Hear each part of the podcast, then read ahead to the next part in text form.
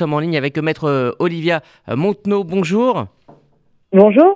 Merci d'être avec nous ce matin. On devait avoir François Imré, il a été empêché. Merci de, répondre à nos questions. C'est un dossier que vous connaissez bien puisque vous avez accompagné depuis le, début de cette terrible affaire Fabien Azoulay. Ma première question sera simple. comment va-t-il? Il va bien. il est très heureux de pouvoir enfin euh, serrer ses proches euh, dans ses bras, euh, d'être avec sa famille et puis tout simplement de pouvoir marcher librement dans la rue. Alors ça a été un très très long travail que vous avez mené depuis plus de 4 ans avec une longue procédure hein, qui a permis déjà au transfèrement puis à la libération, à la liberté conditionnelle de, Fabien Azoulay aujourd'hui. Est-ce que vous pouvez nous expliquer tout, le, tout le cheminement qui a été le vôtre en tant qu'avocate? Bah, tout d'abord, il y a quelque chose qui nous a échappé, c'est toute la procédure en Turquie. Euh, qu'on a essayé, hein, si vous voulez, de d'encadrer au maximum, mais euh, c'est des règles de droit qui sont totalement différentes de chez nous. Euh, et ensuite, une fois que cette longue période et cette longue phase de procédure turque était terminée, on a pu commencer la procédure de transfèrement. C'est extrêmement long, une procédure de transfèrement, et puis surtout, avec la Turquie, il y avait très peu de chances que ça aboutisse, puisque ça fait plus de 15 ans qu'il n'y a pas eu de, transfert d'un condamné euh, français euh, depuis la Turquie. Donc il a fallu effectivement batailler pour que tout simplement les gens s'intéressent à ce dossier, puisque au ministère des Affaires étrangères, le dossier de Fabien Azoulay était un dossier parmi les autres, puisqu'il faut quand même rappeler qu'il y, y, a sept autres Français en attente de transfèrement, et il a fallu bah, faire comprendre que le cas de Fabien Azoulay était un cas particulier qui méritait qu'on s'y intéresse, qui méritait qu'on se mobilise. Et c'est grâce, bah, c'est grâce aux médias, c'est grâce à vous, euh, si aujourd'hui euh, on a pu euh, obtenir le transfert de Fabien Azoulay. Puis donc à l'intervention directement du président de la République qui a évoqué le cas de, votre client avec Erdogan. Exactement, puisque suite à, à, la médiatisation, il y a des discussions qui ont commencé à des niveaux beaucoup plus élevés que dans le cadre d'une procédure classique.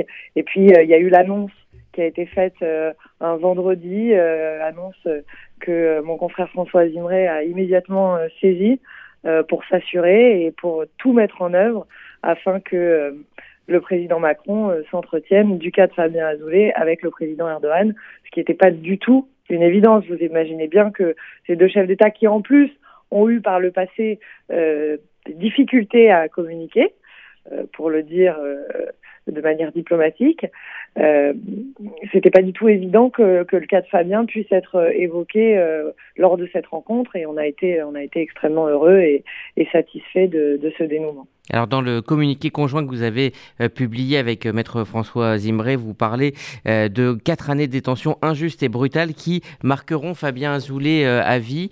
que, savez-vous sur ce qu'il a, qu'il a vécu en Turquie?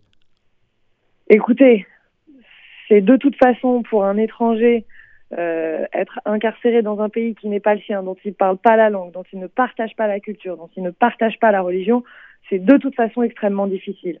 Ça l'est encore plus, je pense, quand vous êtes euh, juif dans un pays euh, musulman, que vous êtes incarcéré à 800 km d'Istanbul, que euh, vous avez des difficultés euh, à, communiquer et que vos proches ne peuvent même pas venir vous rendre visite parce que en plus de ça, il ne faut pas oublier qu'il y a eu euh, la crise du Covid-19 euh, qui ont totalement bloqué les différents déplacements.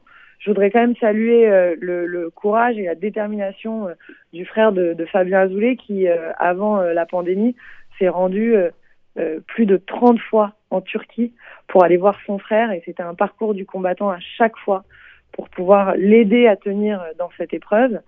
Et puis, vous le vous l'expliquiez aussi, euh, des conditions très dures et, et, aggravées par, par une agression dont il a été victime, une agression euh, terrible, inqualifiable, où euh, l'un de ses co-détenus ayant découvert à la fois sa religion et son orientation sexuelle, en pleine nuit, lui a jeté des marmites d'eau bouillante sur le corps, dont il garde encore les séquelles et qu'il gardera à vie. Comment va-t-il se, se, reconstruire aujourd'hui? Est-ce qu'il a des, des projets pour le futur? Alors, il a plein de projets. C'est un entrepreneur euh, né. Euh, c'est quelqu'un qui voit toujours euh, le positif dans tout. C'est un battant. Il est impressionnant. Sincèrement, après tout ce qu'il a traversé, bien évidemment que ça va prendre un petit peu de temps, mais il est déjà plein de projets dans la tête. Et puis, il a aussi commencé à, écrire son histoire depuis, depuis les Jeux turcs. Et, et, je pense que ça, ça sera aussi un projet qui, qui lui permettra de, de se reconstruire.